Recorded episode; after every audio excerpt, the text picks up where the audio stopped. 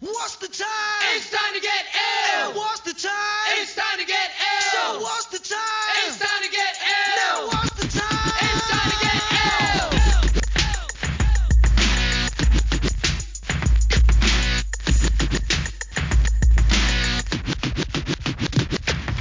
Hello, everybody, and welcome to the Illiteracy Podcast. I'm your host, Tim Benson, a senior policy analyst at the Heartland Institute, a national free market think tank. Uh, this is episode what 120, yeah, 120 of the podcast. So we're not a new podcast anymore, but for those of you out there just tuning in for the first time, basically what we do here on the podcast is uh, I invite an author on to discuss a book of theirs that's been newly published or recently published, you know, something on something we think you guys would like to hear a conversation about. And then, you know, hopefully at the end of the podcast or even in the middle of the podcast, if you get your druthers about you, you go ahead and uh, purchase the book yourself and uh, give it a read. So if you like this podcast, please consider giving Illiteracy a five star review at Apple Podcasts or wherever you listen to the show. And also by sharing with your friends, as that's the uh, best way to support programming like this. And my guest today is Dr. Kevin R.C. Gutzman. And Dr. Gutzman is professor of history at Western Connecticut State University and a faculty member at libertyclassroom.com. Uh, his books include The Politically Incorrect Guide to the Constitution, Virginia's American Revolution from Dominion to Republic, 1776 to 1840, and James Madison and the Making of America. And lastly, he is the author of The Jeffersonians, The Visionary Presidencies of Jefferson, Madison, and Monroe, which was originally published back in December by St. Martin's Press, and is the book we'll be discussing today. So, uh, Dr. Gutzman, thank you so, so much for coming on the podcast. I appreciate it. I'm happy to be here. Great. So, what made you want to write this book? Uh, you know, you're kind of stepping into the, the shoes of, of Henry Adams here, you know, and uh, for a book that's been basically canonized by the Library of America. It's in their uh, collection. Uh, you know, so what was the what was the genesis of it? I mean, you're going even beyond Henry Adams. You're doing the, this whole uh, a book, a history of the the three presidencies in a row of, of Jefferson, Madison, and Monroe. Which, um, off the top of my head, when I was thinking about this, when I was reading the book, I was like, I don't know if I know of any other book really that that um, that uh, is basically about those three presidencies in a row like that. Well, um, my book two books ago, which is called James Madison and the Making of America, was a constitutional biography of Madison. It was about Madison's career as constitution maker. And I had the Pulitzer winning historian Daniel Walker Howe write me a cover blurb for it. Oh yeah, nice. He gave me the blurb. He said, I quite enjoyed your book, but I wish you had devoted more space to Madison's presidency. Of course, Madison's presidency wasn't really the subject of that book, but um, after I finished my intervening book, which is about Thomas Jefferson's political program, I turned to this idea of Madison's presidency. And thinking about that, I realized, well, really one couldn't understand that without looking at Jefferson's presidency, during which Madison was Secretary of State. Mm. And um, then, of course, although the classic periodization is that there's some kind of break in 1815, Madison and his congressional supporters didn't think there was a break in 1815. And James Monroe, who was at one point both Secretary of War and Secretary of State in the Madison administration, certainly didn't think there'd been any kind of a break in 1815. Essentially, when Jefferson gave his first inaugural address in 1801, he was laying out, he couldn't know it at the time, but now we can see, Mm. he was laying out the program that the three of them and their congressional supporters were going to follow for 24 years. So it seemed to me, uh, as you say, there was a kind of, historians like to say, lacuna in historiography, right? There's an obvious opening Mhm. for somebody to write an account of this. And I realized that there were some ways in which traditional treatments of Jefferson's and Madison's presidencies didn't really satisfy me. So there I leapt. I agree that Henry Adams is a hard act to follow, uh, but um, I think I take a bit different of an approach from Henry Adams. And, um, anyway, that explains the genesis of the project. Gotcha. So, uh, the three, the three men, Jefferson, Madison, and Monroe. What is, what was, what was the relationship like between the three of them? Uh, and are they all sort of generally, I I mean, they're basically all generally the same in in uh, in philosophy and policy the, in their views. Yes. Well, um, I think that Jefferson and Madison are the two best friends who've ever been president. Each of them was the other's best friend in the Mhm. world. And if James Monroe and Jefferson or James Monroe and Madison had been the two of these guys who'd been president, they still would have been the best friends who've ever been president. Mhm. So the three of them were very close politically. They were very close personally. They essentially understood the world, government, America's place in the world, the significance of the American Revolution in the same way. And they really didn't have any significant political differences, although there was a bit of a quarrel, uh, kind of a, an unstated quarrel uh, over the question who would be Jefferson's successor. Monroe thought it ought to be Monroe. Um, and so there's a bit of a falling out, kind of an unstated falling out between Madison Monroe there in the middle of the book, but it's it's resolved by the time Monroe's elected president. So, which one of the three would you consider to be the most Jeffersonian? well, uh, I do th- certainly think that Monroe was the most successful president of the 3 Mhm. uh, and we can get into why that is. But it, it does seem clear to me that each of them was Jeffersonian. That is, they had the same, more or less the same political principles. They had the same foreign policy goals. They didn't really have any significant break in their legislative program over the 24 years. Um, there are ways in which you could say from time to time one or the other of them did kind of deviate from the hard party line. And of course, they had allies in Congress and outside Congress who would make that clear. Uh, but it seems to me that the, the, reason why the story is interesting is because, for the most part, it's one continuous administration. Mhm. Yeah. So before we get into the actual administrations themselves, just uh, more about a little bit background on the three of them. What are uh, what were they like personality wise? Are they, did they have similar personality traits, or are they uh, you know odd couples, or uh, anything like that? Well, uh, I hope that a reader, a careful reader of the book, will see what the differences are among them. Mm. I guess I'll start with Madison because he, his personality is the easiest to describe. He was bookish, kind of quiet in a big group. So famously, his wife was the hostess of Washington, and the reason for that was that in a big group, James would like to stand in the corner and talk to two other people all night while Right. Dolley was talking to the other 150 people in attendance. Yeah, they, Uh, they complemented each other very well. Yes, yes, they did. And so J- James Madison was very inward looking and very studious. And for people who think they have a kind of understanding of him from encountering him in high school, probably what you think you know of him is correct. That's the way his personality worked. He was, of course, a fellow with a very, very acute intelligence and a very finely honed mind. He had had an excellent education, and it had shaped his political views too. Jefferson um, was equally studious uh, with Madison, although in different ways, and was a completely different kind of companion. So he did like to have uh, large groups of people around himself and played the kind of belle of the ball for himself. And part of the reason he had to do that was that he was a widower He was single. Yeah. by the, by the time he came into the White House. But there, there is a kind of um, introductory level understanding of Jefferson as a fellow who liked to have large gatherings of other intelligent people and have witty and well-informed conversations with them. Although I do provide in the book a rather jaundiced account of one of those occasions from Mhm. John Quincy Adams, whose fascinating diary is just uh, spangled with jaundiced accounts of this and that. so uh, there those Adamses are again. So anyway, the um, the experience of of being at one of Jefferson's White House dinners was completely different from being at one of Madison's. He was Jefferson was kind of the maestro of the affair, On the other hand, Monroe was different from the other two fellows in that he did not have the finely honed intellect that Jefferson and Madison had.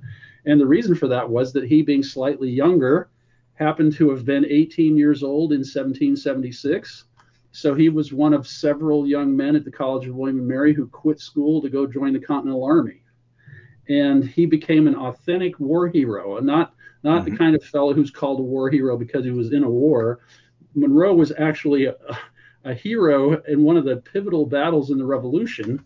And in fact, he um, was bedridden for several weeks because of his wounds and had a musket ball in his forearm for the rest of his life. Yeah, Trenton. He's right in the painting, right behind Washington. Correct. Yeah. Correct. So he was not the well educated one that the other two were, but what he did was that he appointed two, two brilliant fellows to take the prime seats in his cabinet. One was the aforementioned John Quincy Adams, the other one was John C. Calhoun. And Adams and Calhoun, both really brilliant, arguably each was the the outstanding incumbent in his office in the 19th century, Mhm. Calhoun at War and Adams at State. And almost invariably, they gave him good advice, and he took it. So the way that um, the way that Calhoun recalled uh, Monroe was to say, well, it's true that he wasn't brilliant, but he had very good judgment. And I think that's true. I think we can develop in our conversation that uh, while Jefferson and Madison both were brilliant, from time to time they didn't have good judgment, and that's kind of one of the main stories of the central part of the book. And uh, Monroe was not like that at all. So he was he was I wouldn't say introspective, but he was aware of his limitations. And this is what you want in a president. Of course, the the process we have for choosing presidents now isn't calculated to to uh, select for people who are aware of their own limitations. uh, but in those days, things worked differently, and you could end up with a um, fellow with good principles who wasn't a genius but knew a genius when he saw one and could be counted on usually to make the right decisions and that's what monroe was Yeah, he's more of a natural leader in that Yes. respect than Yes. either Jefferson or or Madison. Uh, yes madison was not a, a natural leader at all He- No. he, really uh, at one point in the book I, I say something to the effect that uh, madison had all the attributes you'd want in a second in command Like, so he was he was well cut out to be the last fellow who read the speech before the leader read it to the public right, right, Um, exactly. Uh, but Monroe had been an, an army officer and uh, a very fine one, and um, really was cut out for this job. Mhm. I think. Yeah. All right. So uh, one more question before we get into their administrations, uh, because they're they're all three Virginians, Right. uh, growing up in in late colonial Virginia. So what was uh, what was Virginia? What was the Virginia that they were born and raised in like? You know, and uh, what is their world? How is that their upbringing? Uh, granted, they have you know n- not similar upbringings, but uh, growing up in that in that time and place, what what effect is that going to have on them uh, going forward in the future? Well, we think about half of adult white males of sound mind in Virginia in 1776 were illiterate. Mm. So these three fellows would have been highly atypical, especially Jefferson and Madison. I, I'm alluded before to the fact that I think is almost universally known in America that both of them were brilliant and very, very well educated. And this was not an accident. Uh, Peter Jefferson was the wealthiest man in Albemarle County and James Monroe, um, James Madison Sr. was the wealthiest man in Orange County. And both Thomas Jefferson and James Madison were oldest sons. And what that would have meant in colonial Virginia was, under the rules of primogeniture and entail, that they stood to inherit the entire estates, the entire enormous landed estates of their fathers. Monroe was not from quite that high up in the Virginia hierarchy, but he still was the kind of fellow who could, whose family could afford to have him uh, be tutored privately and then sent off to William and Mary, which was an experience that only the wealthy could afford. So to some extent, all three of them were from rich families, but uh, in Jefferson's and Madison's case, we need to we need to accentuate that a little more. Mhm. So, um?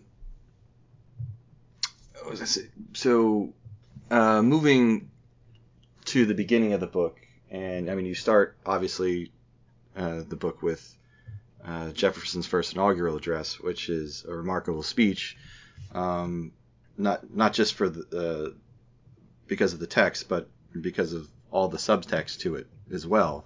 But uh, what was the American political scene like in the in the 1790s, leading up to uh, Jefferson's inauguration of the Revolution of 1800? Uh, uh, what were the philosoph- philosophical and the policy positions of uh, the Federalists on the one side and the, the Jeffersonian Republicans on the other? Well, first about the political scene, it's kind of hard to recall that t- to some extent, people in the 1790s were determined that what was essentially an experimental situation, having a federal union among these 13 newly independent states, um, that it had to turn out the right way. If it didn't turn out the right way, then the revolution would have been a waste of effort. So party politics in the 1790s were violent. They were rhetorically violent, and sometimes they were physically violent. And um, one f- famous account of them said that um, uh, men who had known each other for decades would cross the street rather than say hello. Right? It was just bad.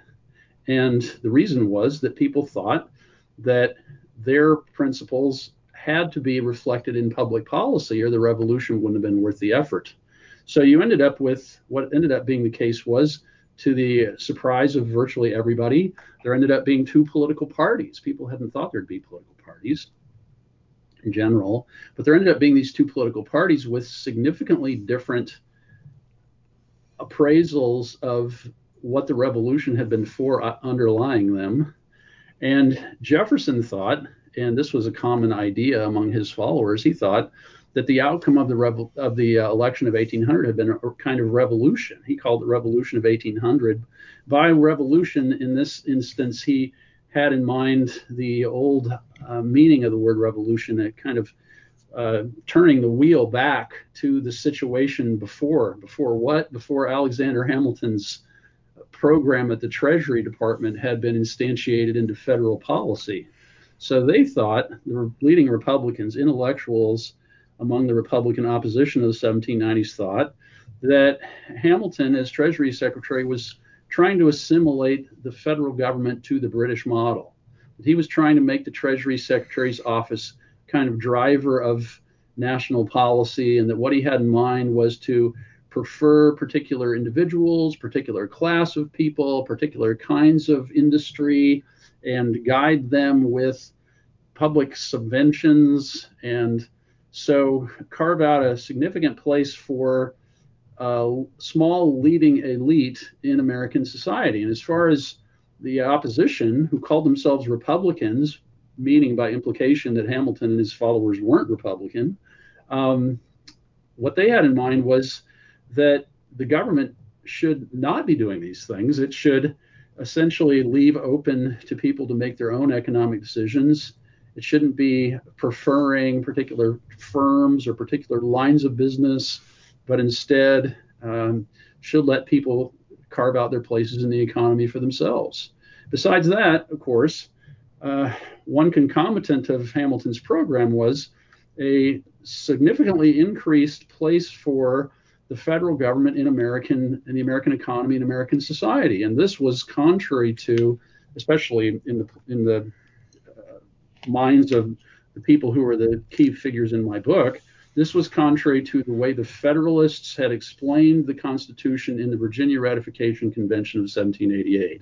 So, in the Virginia Ratification Convention of 1788, um, the Federalists, including Madison as one of the leaders of the Federalist group in the, in the convention, had said that this new government was only going to have the enumerated powers. It was going to have a limited place in society. It was not to be feared in terms of people's individual rights because it wasn't being given power to infringe on people's individual rights. It was only going to have a few functions.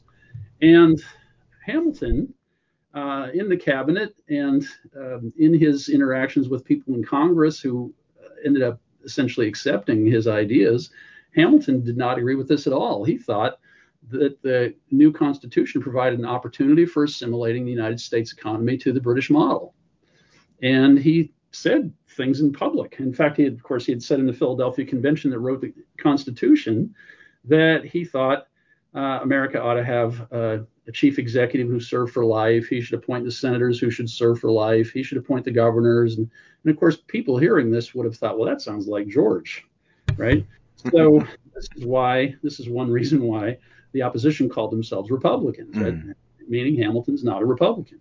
So um, when the revolution of, when the election of 1800 favored the Republicans, people like Jefferson believed, well, this was the end of it.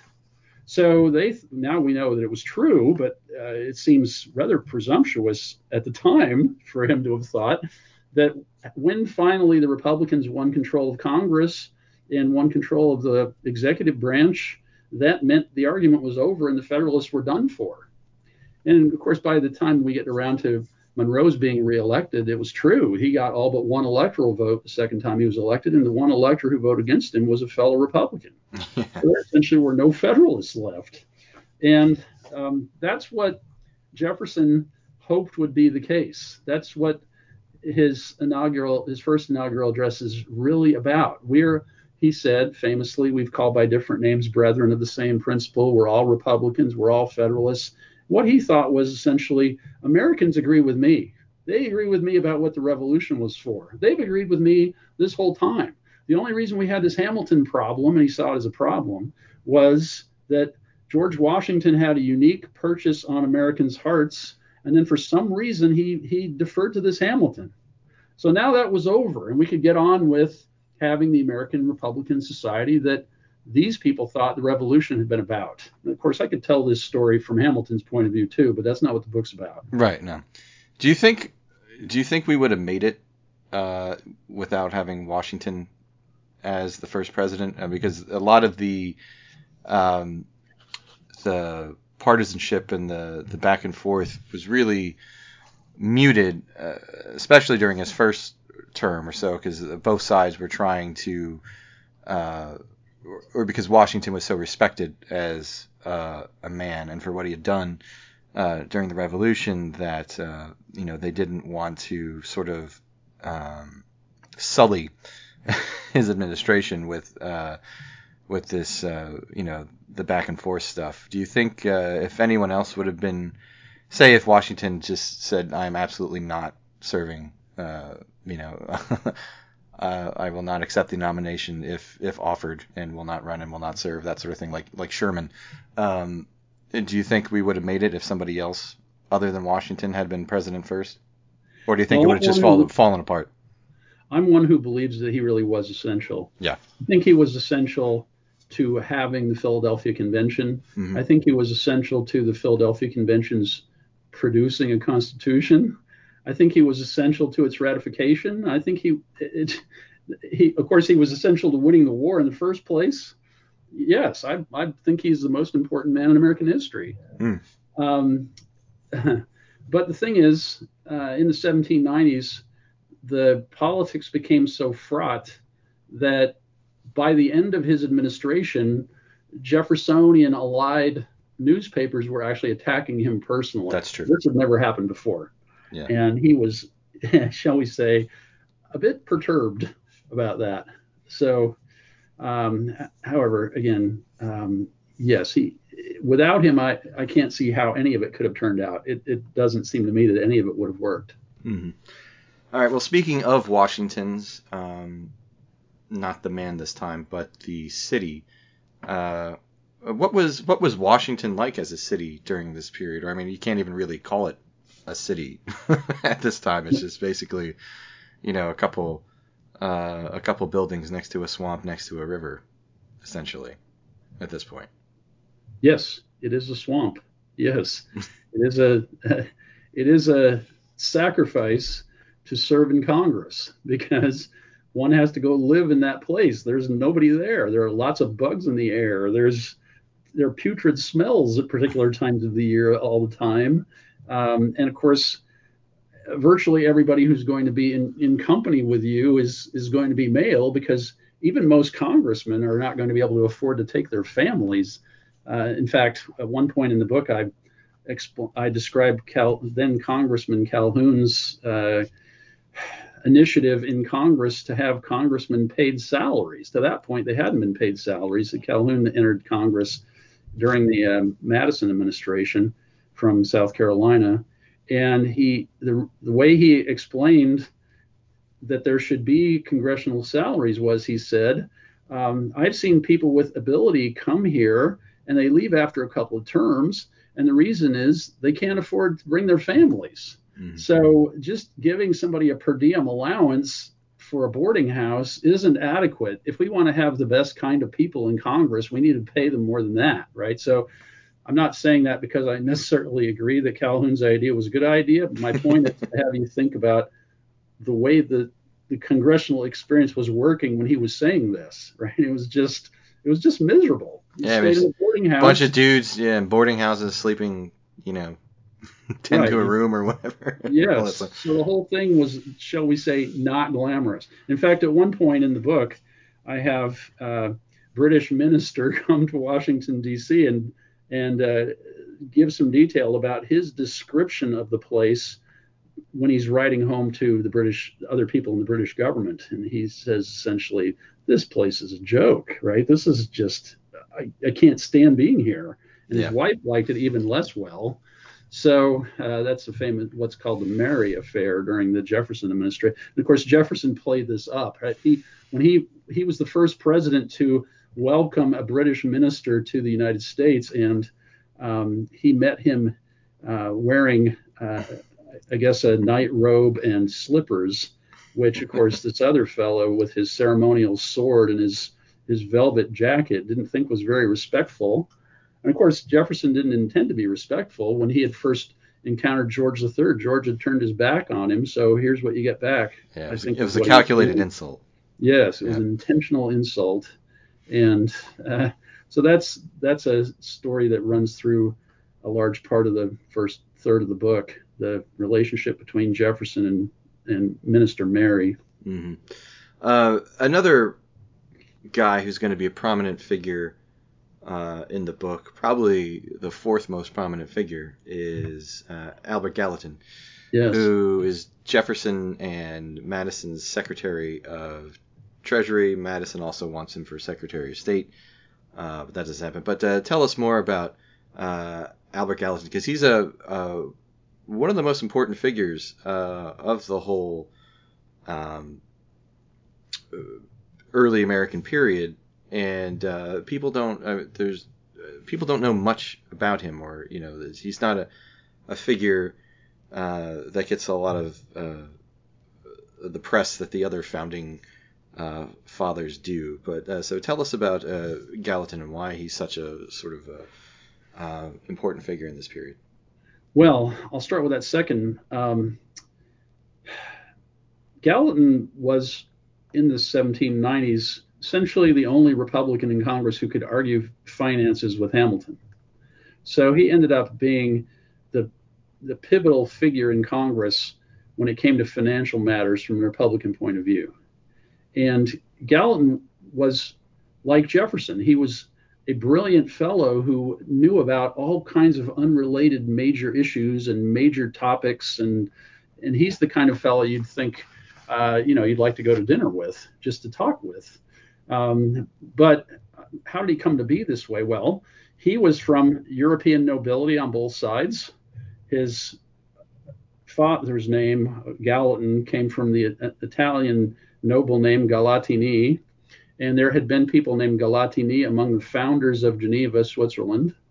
And apparently, in the th- three centuries, I think, bef- before Gallatin's birth, there had been five uh, chief executives of Geneva whose name was Galatini. So he was descended from these people. They weren't collateral relatives, they were his actual ancestors. Mhm. And um, his mother's name was du Rosey, so she was of from French nobility. And what this meant for Gallatin in, in Switzerland was he had the best education a Swiss boy could have. He went to the best schools, he excelled in all of them, and people thought he had a bright future in business or in government or who knew what.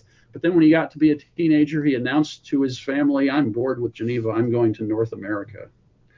And you might have thought, why on earth would he choose North America?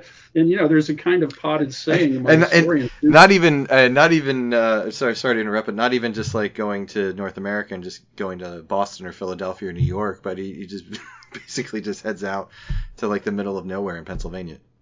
Right, right. Well, uh, you know, there's this there's this kind of potted saying among historians: dukes don't emigrate, and Galatini Gallatin was the exception. So uh, he he got a friend of his who all the two of them didn't know English, but they came to the United States, and within a short time he was teaching Gallatin was teaching French at Harvard. So I guess he learned English by teaching French at Harvard, and then they you know they went to a couple of other places and they kind of eh, this isn't really doing it for us. So Gallatin ends up, as you say, going to Western Pennsylvania, which you might think was not the cure for boredom, right? but in Western Pennsylvania, he gets there more or less at the same time as the Whiskey Rebellion breaks out. And there he is, newly arrived Swiss guy. And by the way, another thing to know about him is he was very odd looking, very odd looking. So this odd looking guy with thick French accent has just arrived in Western Pennsylvania, and he had he was one of the people who um, they had a conference of some of the participants, and Gallatin was kind of the penman of the group as they write their pronunciamento about what this was all about. And so when President Washington and Alexander Hamilton led troops out toward Western Pennsylvania, and then Washington handed them off to Hamilton. Apparently, Hamilton had a list of people he was going to arrest that had Gallatin's name on it. So apparently, he was going. What he had in mind was to try Gallatin for treason. Which I, I don't know. If you're Swiss, can you commit treason against the United States? That's an interesting question. But anyway, uh, he didn't find Gallatin. But people in, in Pennsylvania appreciated Gallatin's efforts, and uh, by all accounts, too, he had a very appealing personality. So people just really liked him. Mhm. And they ended up electing him to the lower house of the Pennsylvania legislature and then to the upper house, and then they put him in Congress. And as I said before, um, he was the one Republican who really could argue finances. In fact, I one time had the experience I was doing research in what used to be called the uh, Virginia Historical Society in Richmond, and I came across a letter from another prominent 1790s Republican intellectual of Virginia, sometimes Senator John Taylor of Caroline, in which Taylor said, "You know, I don't really understand how banks work." So this was Taylor had written this in the 18 teens, right? Yeah. So uh, essentially, there was a paucity of knowledge of financial matters among leading Republicans, and Sure. Gallatin was the exception. Yeah. So he ends up being an obvious choice for Jefferson to be Treasury Secretary. To get the two of them apparently got along great. Jefferson, looking back on it uh, many years later, remembered that when he had been president, there had not been one significant argument in his cabinet. So the way they formulated policy is that the cabinet members would meet, and you know, you had a tr- the the attorney general post was a part-time job in those days, and the war secretary was nobody. But, so essentially, it ended up being a, a conversation among Jefferson, Gallatin, and Madison. Mhm. And Jefferson thought we were all just always congenial. We always essentially agreed with each other, and we seemed, he thought, to come to right opinions, which, you know, we can talk about that too. But anyway, Gallatin was a very interesting guy. Not only was he interested in these political matters, but he had lots of other interests too. He was really interested in American Indians, in their languages, in their cultures. Um, he ended up also, Gallatin did, being the founder of what is now called New York University, which Mhm. reputedly is one of the five or six best universities in America. Um, and he had he had more than one interesting career. Gallatin did. Yeah, absolutely. He's a fascinating guy. All right, uh, moving ahead because there's uh, still so much stuff to cover in these three administrations. I know we're not going to get to all of it, but uh, we'll talk about uh, start with the big one, uh, which is the Louisiana Purchase, which you call uh, the most important success of the entire Virginia dynasty period, and you know, it, I think that's you know patently patently true. Uh, but uh, tell us a little bit about the the context surrounding the purchase and the uh, the constitutional questions it provoked. At least, at least it provoked for for Jefferson. He might have been the only one that, provoked questions for, but uh, he has some questions about its constitutional uh, constitutionality. But yeah, tell us about the, the context surrounding how you know how we're going to purchase Louisiana from Napoleon. Well, of course, the word Louisiana nowadays conjures a small to medium sized state on the Gulf Coast. But in those days, French Louisiana extended from the Gulf Coast into what is now Canada and essentially included everything between the Mississippi River and the Rocky Mountains. So it was a gigantic region. And there had been the experience of the Spanish, it was. it was theoretically Spanish, and then it became property of the French, or at least the French were kind of supervising it in the way that Napoleon could kind of uh, elbow his way into controlling Spanish possessions. So um, Napo- uh, Jefferson had written before he became president, there is on the map exactly one spot, the possessor of which must be an enemy of the United States, and that is New Orleans. So he thought it was it was absolutely essential that the United States possess New Orleans. And um, he instructed his, that is the United States, uh, what we would now call ambassador to France, uh, New Yorker named Livingston, to ask the French about purchasing New Orleans. And after not receiving any kind of positive response for a while, he sent his junior lieutenant, James Monroe, to France to help Livingston do this. And the, day that Monroe arrived, apparently before Monroe could have any role in this, um, Livingston had asked the French foreign minister Talleyrand, who's one of the most interesting people in the history of the world, I think.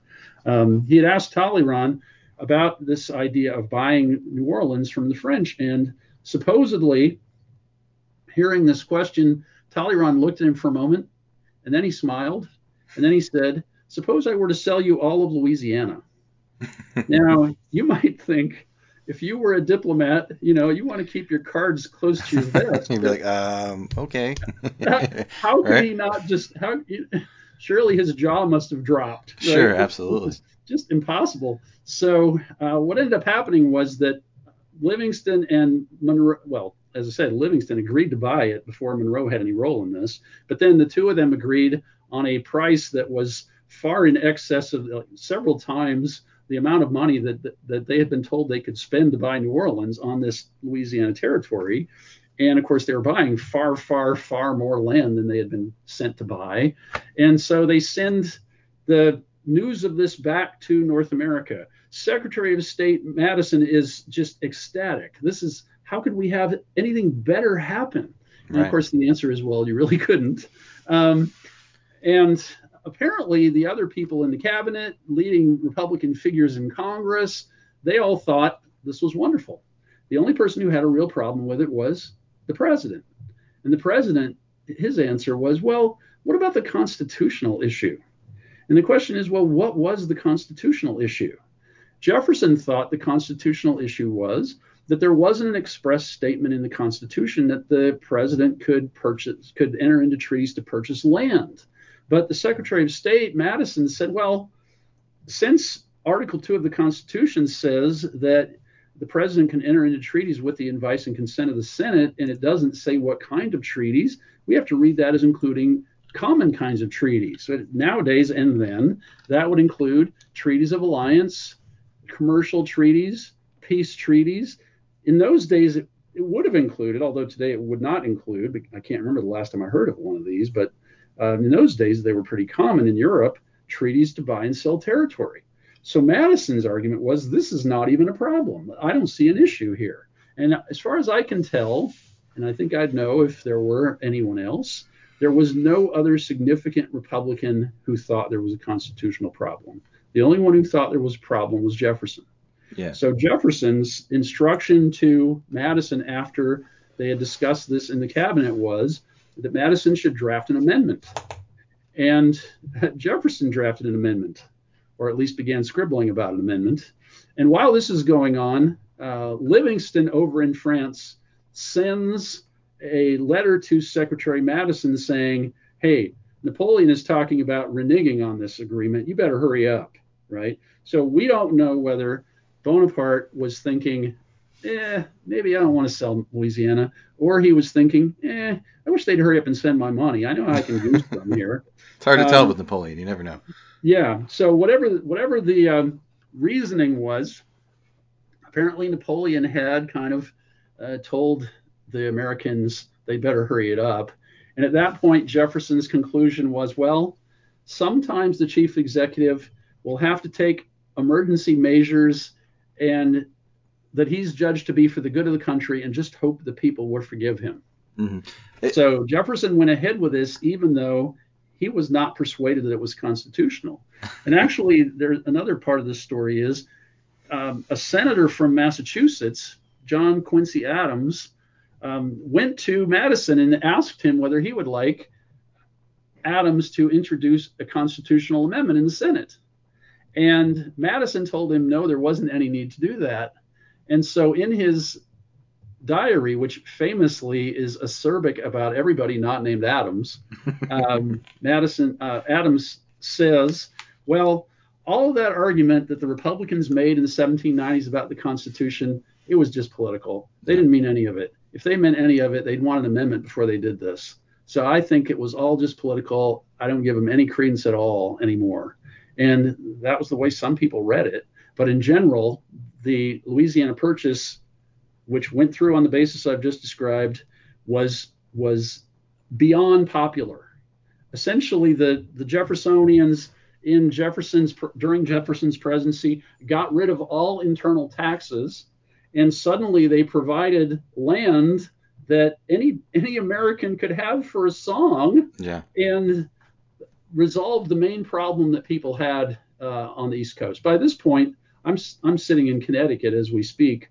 Uh, people in Connecticut who had more than one son no longer had land to give to their sons because there wasn't any unsettled land left in Connecticut. Yeah. But now, if given the uh, given the Louisiana Purchase, Jefferson said at one point, well, we're going to have land enough to farm.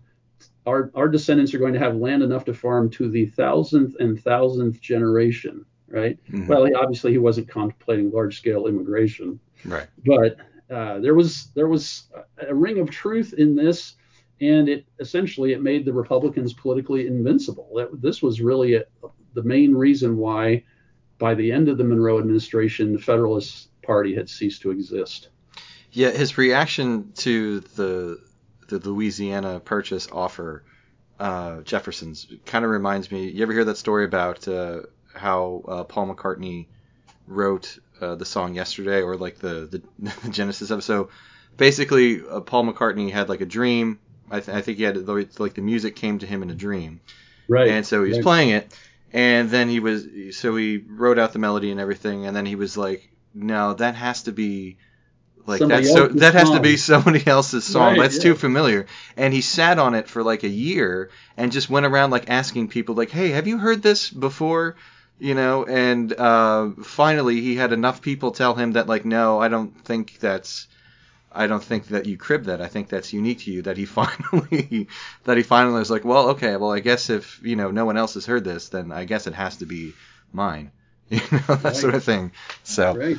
yeah. Anyway, um, all right. So moving on uh, into Madison's uh, presidency, Madison's administration, and uh, you talk about the amity of Jefferson's cabinet uh, with Madison and Gallatin, uh, the rest being sort of inconsequential. But uh, uh, the inconsequentiality of Madison's cabinet's going to, unfortunately, um, have um, some uh, damaging repercussions for the country during Madison's uh, administration. So, how did Madison manage to pick such a terrible cabinet? Well, you alluded earlier to the fact that the first choice that Madison made for his cabinet was to elevate Gallatin from Treasury Secretary to Secretary of State. And this meant butting heads with Republicans in the Senate who were generally favor to the Jefferson, uh, favorable to the Jeffersonians, but had their own uh, ideas about who should hold this position. So he was told, uh, Madison was by a Virginia senator uh, who's actually another Albemarle County guy. That's Jefferson's and for some time Monroe's residence. Um, that well, there were enough re- Republicans who opposed Gallatin being elevated to Secretary of State for him to feel confident that the Senate would not confirm the appointment. And so rather than push the question, which you'd think he ought to have done anyway, but after all, it's it's a new Republican president. There's a Republican majority in the Senate. Are they really going to block his choice for Secretary of State? Um, Madison just decided, okay, I won't even I won't even put this forward.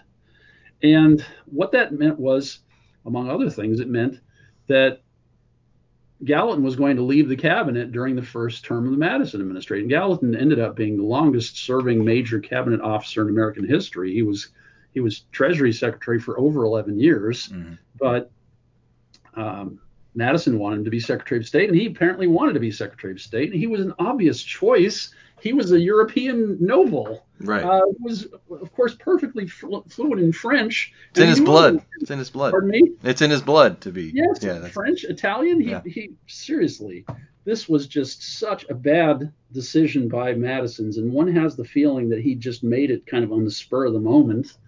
And so what he ended up with instead was the brother of a Maryland senator as his as his first Secretary of State, and that guy was totally incompetent. And by the time that first of Madison's Secretaries of State got to the end of his tenure, Madison was writing half of the correspondence that was going out under the sec- over over the Secretary of State's name. Mhm. So rather than the secretary being an assistant to the president, the president was assisting the secretary, and he was also trying to undercut the Madison administration because his brother, the senator, uh, had his own ideas about what the political future ought to be, and it, it included that the brother should have a senior place too. You know, the whole thing was just a debacle. and besides those, besides the chief role and and Gallatin having to leave, he also Madison in his first among his first choices for the cabinet, he chose a Navy Secretary, Paul Hamilton from South Carolina, who, according to everybody's account of him, was so severely overwhelmed with alcoholism that every day he would be incapacitated by lunchtime. That he really just could not work because he was always drunk. And uh, he chose a war secretary whose qualification for this position was that he had been a surgeon in the Continental Army. You might think, is being a surgeon qualification for being war secretary? Let alone being a surgeon in a war that ended in 1783. Here we're mm-hmm. talking about 1809, right? What does that have to do with anything? And that's one of the main aspects of the story of the Madison administration is the president just peopled the federal government with completely unqualified or ill-suited people, not only in the political jobs but in the military. Of course, one, the main event of the Madison administration is this war, Yeah. the War of 1812. Uh, both in the military jobs and in the political jobs, Madison just appointed a string of people who can only be described as having been incompetent, unqualified, ill-suited, and in fact, Madison didn't deny it. So uh, when he was in, when Madison was in retirement, he was a cooper- somebody who cooperated with the sons of various people who had been prominent in the revolution in writing biographies of their of their relatives. So there were several of the major characters in the revolution whose relatives wrote books about them by the time Madison was an old man. And he got a letter, Madison did, from a younger generation Lee. Of course, there had been several members of the Lee family who were important congressmen and diplomats and military figures during the revolution. And this younger generation Lee wrote to Madison and asked some questions about the revolution, about the politics, about his relatives. And they went back and forth a few times. And then finally, uh, the Lee the Lee wrote a letter to Madison and said, "Well, you know, there's going to come a point in my account at which I'm going to have to say something about your appointments. How shall I describe these appointments? I concede that I can't think of an, an administration that had worse appointments than yours. And you might think, well, an ex-president getting a letter like this is just going to throw it in the garbage, and that's the end of the correspondence. But apparently, Madison must have thought that he needed to explain to posterity how there had ended up being these just hideous choices for his cabinet posts and for for generals and you know. So he wrote back to the guy and he said, "Well, you mustn't lose sight of the various considerations that have to be taken taken into account in selecting somebody for one of these high offices. The fellow has to have been, first of all, possessed of substantial financial resources because he's going to be living in Washington, right? So he's got to have money himself. He's not going to be paid a salary. And secondly, he has to have been uh, connected with the people who were at the head of the Republican Party in his home state. And there had to be geographic diversity. And he lists several qualifications. One thing that's not on the list is he has to have been expert in the policy area I was appointing him to deal with. Or you think would be the to- most important qualification? You might think Yeah. if you were choosing a general, you'd want somebody who had been in the military. You know, you might think if you were choosing a Navy secretary, you'd want a guy who was able to do the job, say, afternoon. You might think. But anyway, the point is, Madison didn't defend himself. He didn't say you're wrong or that's not fair. You don't understand. Instead, he said essentially, yeah, I can see those appointments were terrible, but I really didn't have any choice because here are the five reasons, or however many there were. Well, the fear, uh, I mean, you, you allude to in the book, part of the reason he doesn't um, uh, nominate Gallatin for Secretary of State is there's the fear that they're going to vote him down. And if that's the case, then Gallatin, uh, just as um, as a point of honor and just sort of to save face, he's going to have to resign from uh, uh, the government or from the administration uh, uh, totally and not even serve as Secretary of the Treasury that's and right. so and so Madison says like, well, I you know, let me. I'm not sure how this is going to happen, so let me just make sure that he's still in the government and somebody I can rely on. And he and he basically does use him as sort of a a sort of a quasi Secretary of State uh, for the most part, or at least like you know bouncing ideas off him and having discussions about what's going on uh, in the rest of the world, that sort of thing. Yes, he does that a bit. But again, he also, Madison, Yeah. does a bit of writing the main. Yeah. Okay, so one of the main things that went on in those days in these jobs it doesn't go on now because we have instantaneous communication. But one of the main functions of the Secretary of State was to write diplomatic correspondence.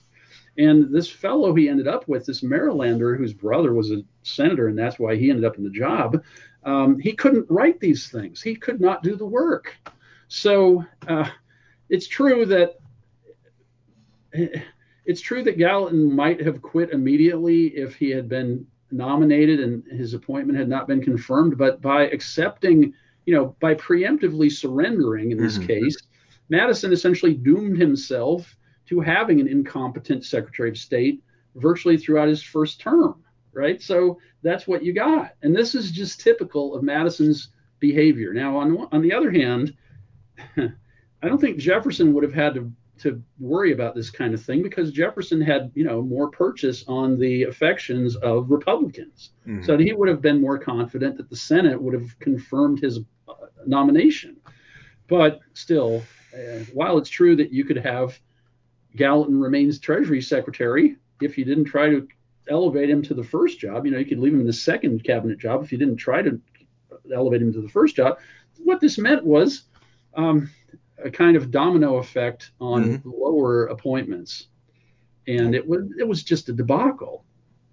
Yeah. So back to the War of 1812.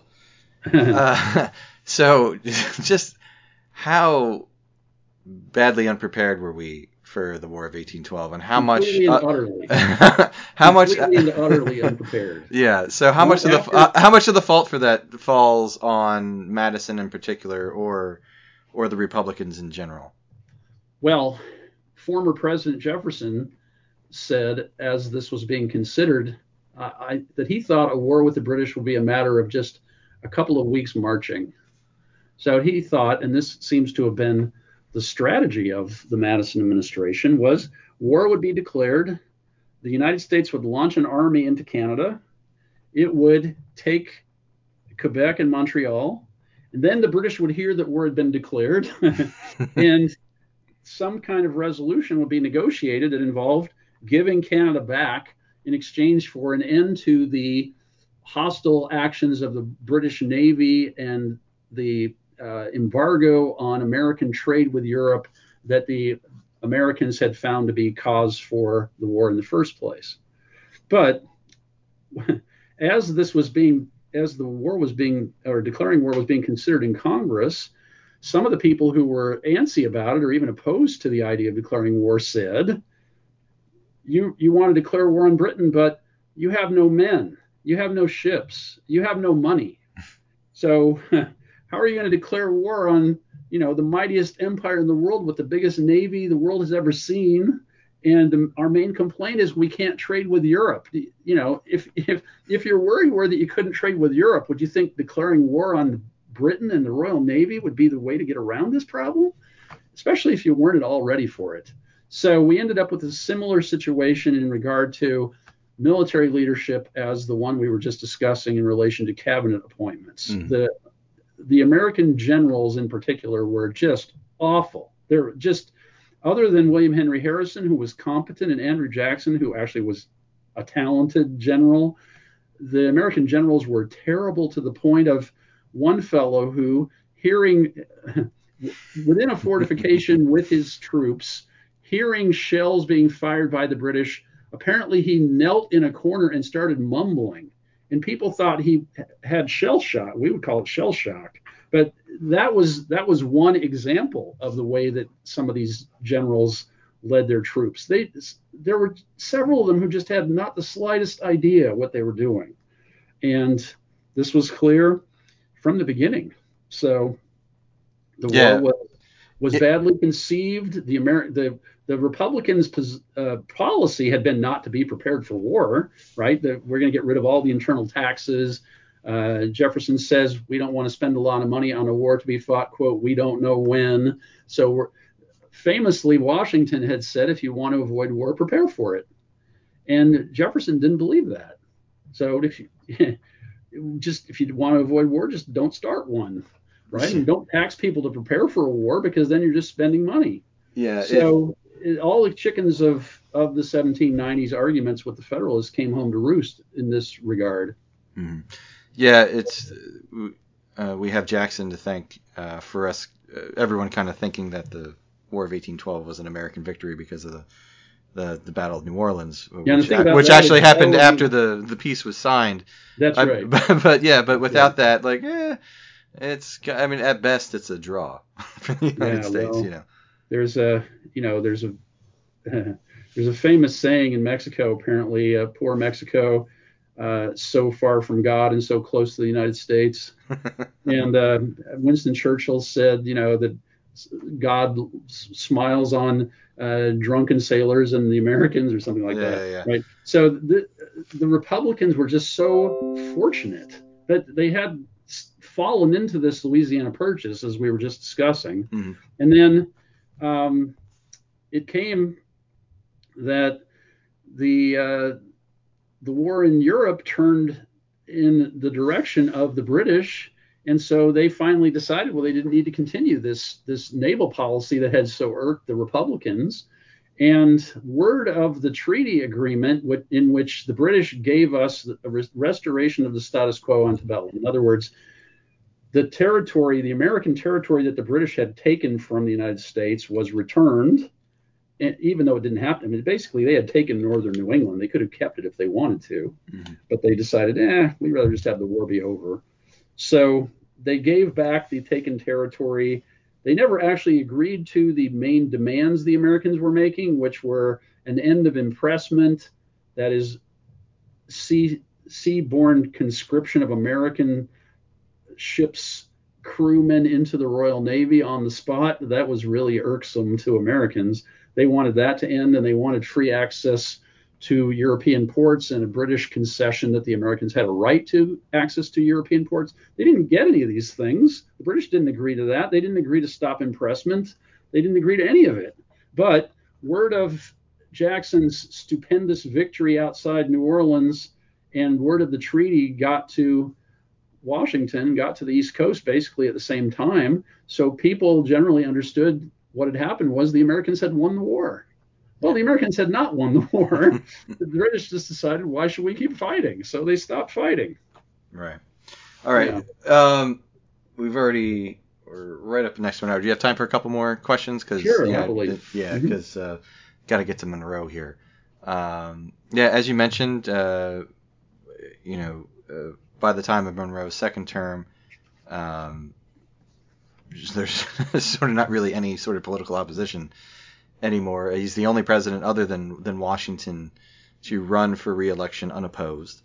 Um, you know, we've all uh, heard of uh, the era of good feelings and all that, but uh, why is it called the era of good feelings? And um, uh, talk about some of the the the highlights of Monroe uh, Monroe's administration, Monroe's presidency. Like for one, for me, the big one, uh, I got to give him thanks because I'm down here in Florida.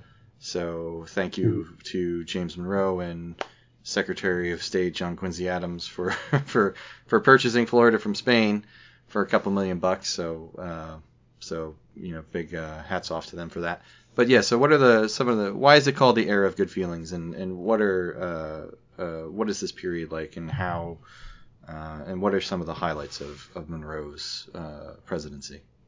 Well, I mentioned before that Monroe had been in the Continental Army during the war, and he thought of himself as a Continental Army veteran for the rest of his life. This was very important to him. And when he became president, he decided to recapitulate something that President Washington had done, which was to take tours of the country. He thought Americans needed to see their president. In fact, Mhm. this is kind of foreign to us now, but um, if you didn't actually find yourself looking at the president, you would never see him. so Yeah. you wouldn't know what he looked like. You would, you'd have no idea. So Monroe thought, as Washington had, he would travel around the country and he would inspect the uh, nation's defenses, which he and Calhoun were working on refurbishing in the wake of the War of 1812. And so he took these trips, and perhaps surprisingly, when he got to the former Federalist uh, strongholds of Hartford and Boston and Philadelphia, um, there were huge turnouts of crowds in these places, gigantic concourses of people who had come out to see the uh, processions into town with the local civic leaders and the local politicians.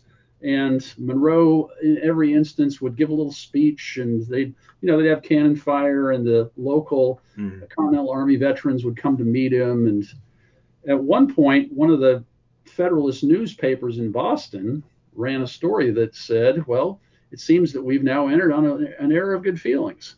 So it was actually some of the most vociferous opponents of the Republicans who dubbed this era the era of good feelings. And what it really meant was Jefferson's hope had come to be reality, that there really was no more partisan division.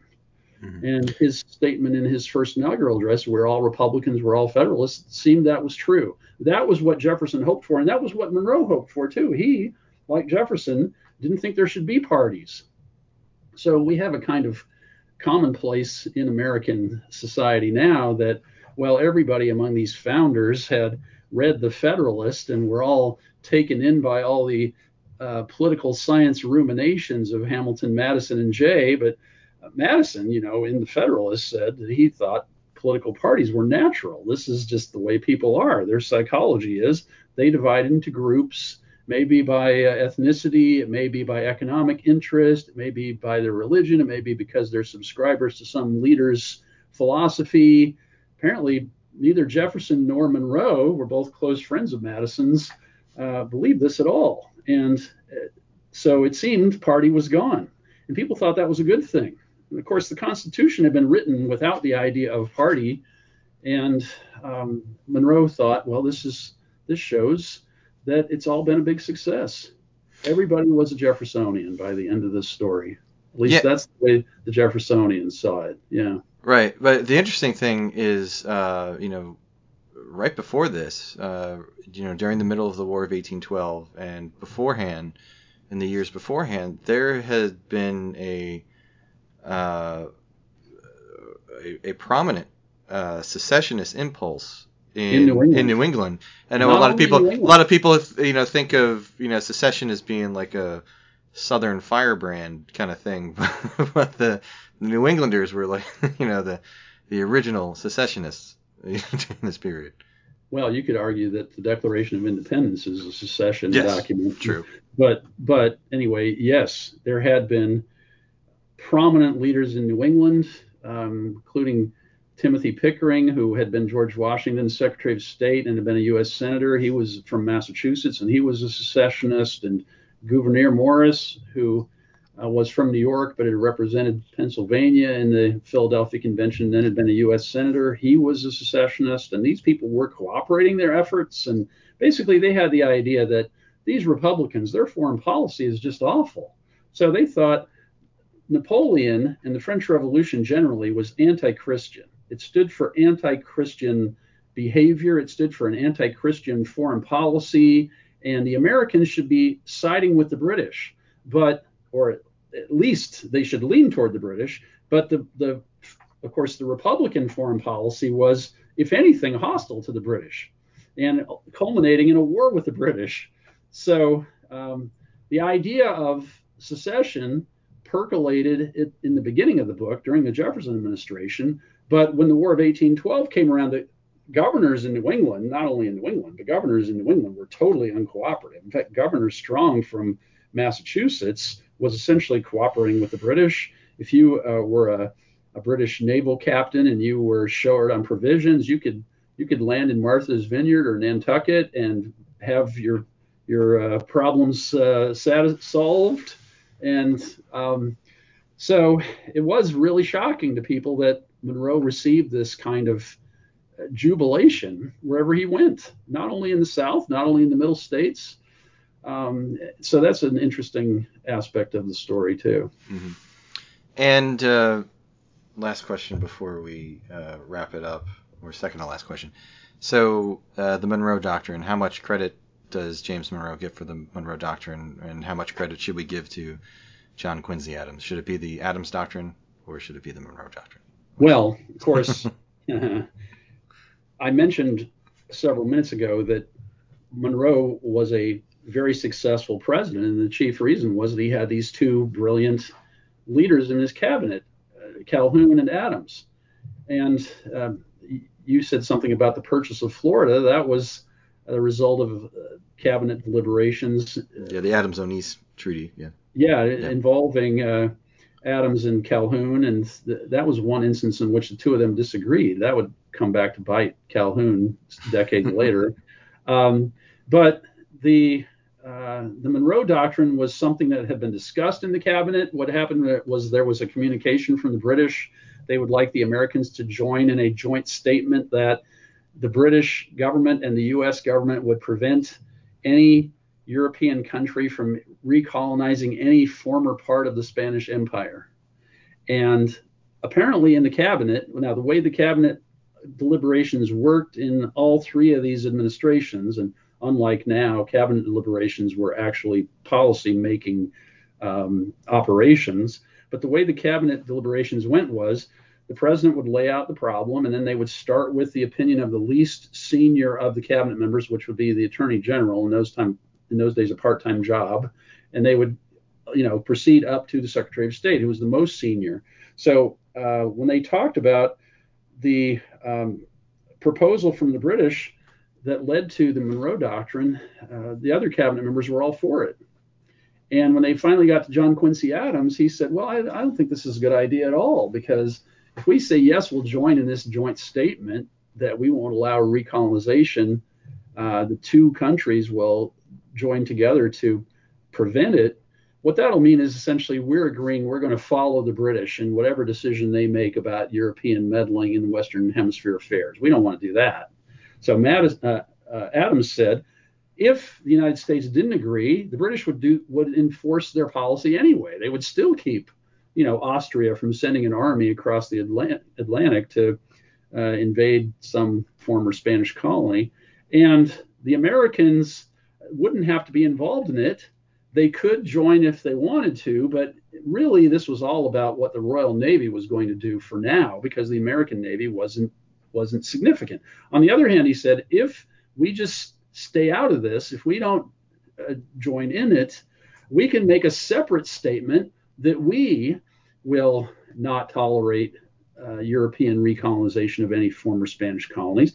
And then the advantage of doing that separately will be someday when the United States are a major power, and they all were expecting this to happen, someday when the United States are a major power, we'll be able to point back and say, look, two centuries ago, we, we announced this policy. This remains our policy. It's nothing new, and we're not going to allow European countries to, to meddle in Latin American affairs. So the fact that this was done by the U.S. independently was John Quincy Adams' idea. But um, it was Monroe who chose his argument over the one that the rest of the cabinet was making that the U.S. should join with British. So uh, we want to give John Quincy Adams credit, uh, but it's ultimately it was Monroe's decision. Right. Right. Okay. All right. Well, um, I don't want to keep you any longer since we've already gone long. I mean, there was lots of lots of stuff we didn't get a chance to get to. You know, the oh god, the the Aaron Burr uh, trial, the Justice Chase impeachment, the Yeah, we didn't say anything about the courts at all. the That's embar- the embargo act. I mean, God, uh, the Missouri always Compromise, have all that. stuff. You know. We could always have a part two if you wanted. Oh, okay, great. Yeah, I'm that sounds great. that. Okay, cool. Um, all right, but, but before we go, um, last question, the one I generally ask everybody, the, the exit question I ask everybody when um, when they come on here. It's uh, you know, what would you what would you like the audience to get out of this book? You know, what's or what's the what's the one thing you'd want a reader to take away from having read it? One thing. Hmm. well, there really there are two things I'd like readers to take Okay, from it. Okay, that's fine.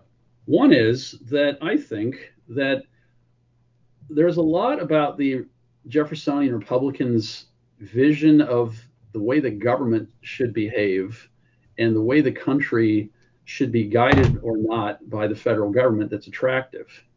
So, uh, understanding the history of their administrations, I think, can help one to weigh the merits of the completely different political economy that they preferred, the one that's totally different from the one we have now. That's one thing.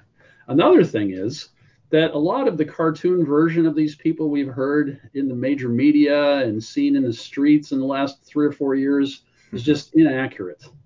Uh, so, for example, we didn't really talk about this, but when it comes to the slavery question, hmm uh, these three fellows were all hostile to slavery, and they uh, they took significant, really significant steps against slavery, and those are all described in the book. Some of them you've probably heard of, and some of them you probably haven't. But the book actually begins with a discussion of Jefferson's first inaugural address, but then there's a significant consideration of events that were going on in and around Richmond, Virginia, while Jefferson's election was pending.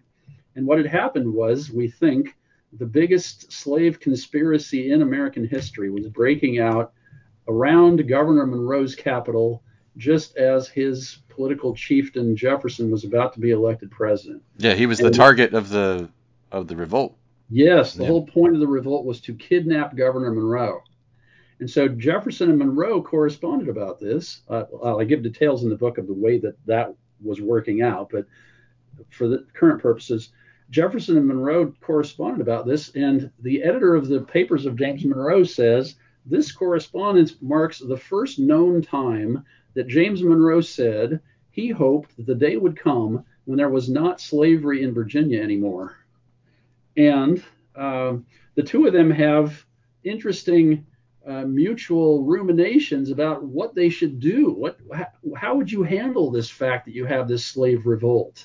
So um, it's just a really interesting story. Monroe, as I say, was the target of it. He knew he was the target of it, and yet when people were convicted of being participants, he pardoned some of them, even though they were obviously guilty. Um, and he and Jefferson are trying to work out what could happen with these people. Jefferson's idea was colonization. So he had he in fact he and Monroe both said well, we have to consider these people to be criminals, but anybody else would think they were heroes. Both Monroe and Jefferson say this. Anybody else would think they were heroes. Jefferson says they would be good citizens for anyone else. Right. So we should try to find someplace else to send them. Um, and of course, what they're saying is, of course, these people are, are criminals to us. We have to treat them as criminals because they what they want they don't want to be slaves. Yeah, they want their freedom. Right, we wouldn't yeah. want to be slaves either. Yeah. So we should try to find someplace else where they can go be free. And Jefferson says they would make good citizens. So just kind of imagine, you know, as you're reading this stuff, you have to be thinking, but if I were James Monroe, what would I do? You would think, well, of course, I wouldn't enforce slavery, but if you're not going to enforce slavery, you can't be the governor of Virginia. But if you quit being the governor of Virginia, then what? The person who suc- succeeds you in that office might be somebody who likes slavery. Would that be better for the slaves? And then I mentioned before that he pardoned several of the people who were convicted of what? Of, con- of participating in this conspiracy to kidnap him, Yeah. right? Right. So anyway, the whole thing is just fascinating, I think.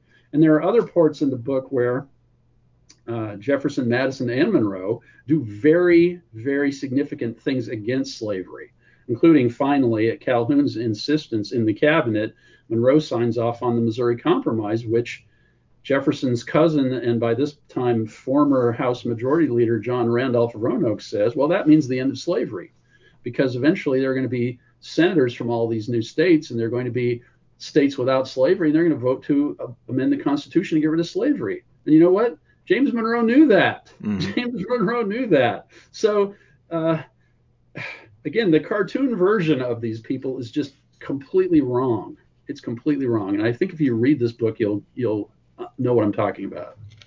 Well, right, because the cartoon version isn't there to enlighten. It's there to it, it's its own uh, myth making, I guess. Right. It's yeah. propaganda, Yeah, yeah. but a, a, a very high proportion of the population has bought it. Yes, that is also. Yes. All right. Okay. Well, uh, before we go, is there anything else uh, you want to plug? Any other appearances or anything else you're working on coming up or anything like that? Well, there are things like that, but the main thing is I hope people are going to read this book. All right, great. Okay, well, again, the book is The Jeffersonians, The Visionary Presidencies of Jefferson, Madison, and Monroe. Uh, fantastic, fantastic book, everybody. Um, like I said, uh, off the top of my head, I don't really know any other any other books that that look at these three administrations um, in one volume like this. And the book is, I think, as you mentioned, uh, Dr. Gutzman, that it's uh, basically split into thirds you know, a third on Jefferson, a third on Madison, a third on Monroe.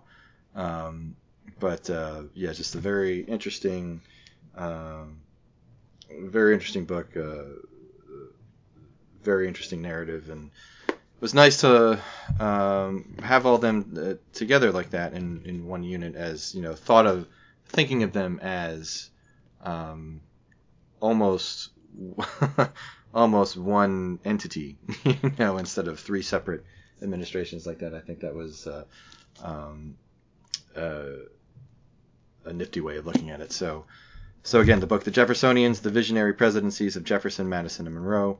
Uh, the the author, Dr. Kevin R.C. Gutzman. So, Dr. Gutzman, thank you very, very much for coming on the podcast and discussing the book with me, and thank you very much for you know actually taking the time and writing the book and getting it out there so that you know we all we all can uh, read it and enjoy it. You're welcome. All right, thanks. No problem.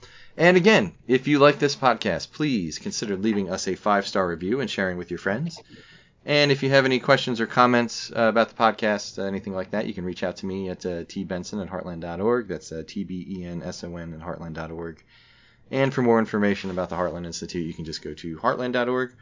And we do have our uh, Twitter account for the podcast. So if you have any, again, questions or comments, or anything like that, uh, you can also reach out to us there. You know, give us a follow, send us a DM, all that sort of stuff. Uh, you can reach out to us at our what is it? It's at ill books at ill books. So make sure you check that out. And yeah, that's pretty much it. So thanks for listening, everybody. We'll see you guys next time. Take care. Love you, Robbie. Love you, Mom. Bye bye. You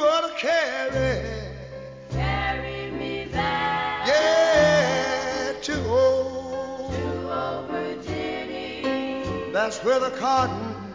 That's where the cotton. And the corn and potatoes grow.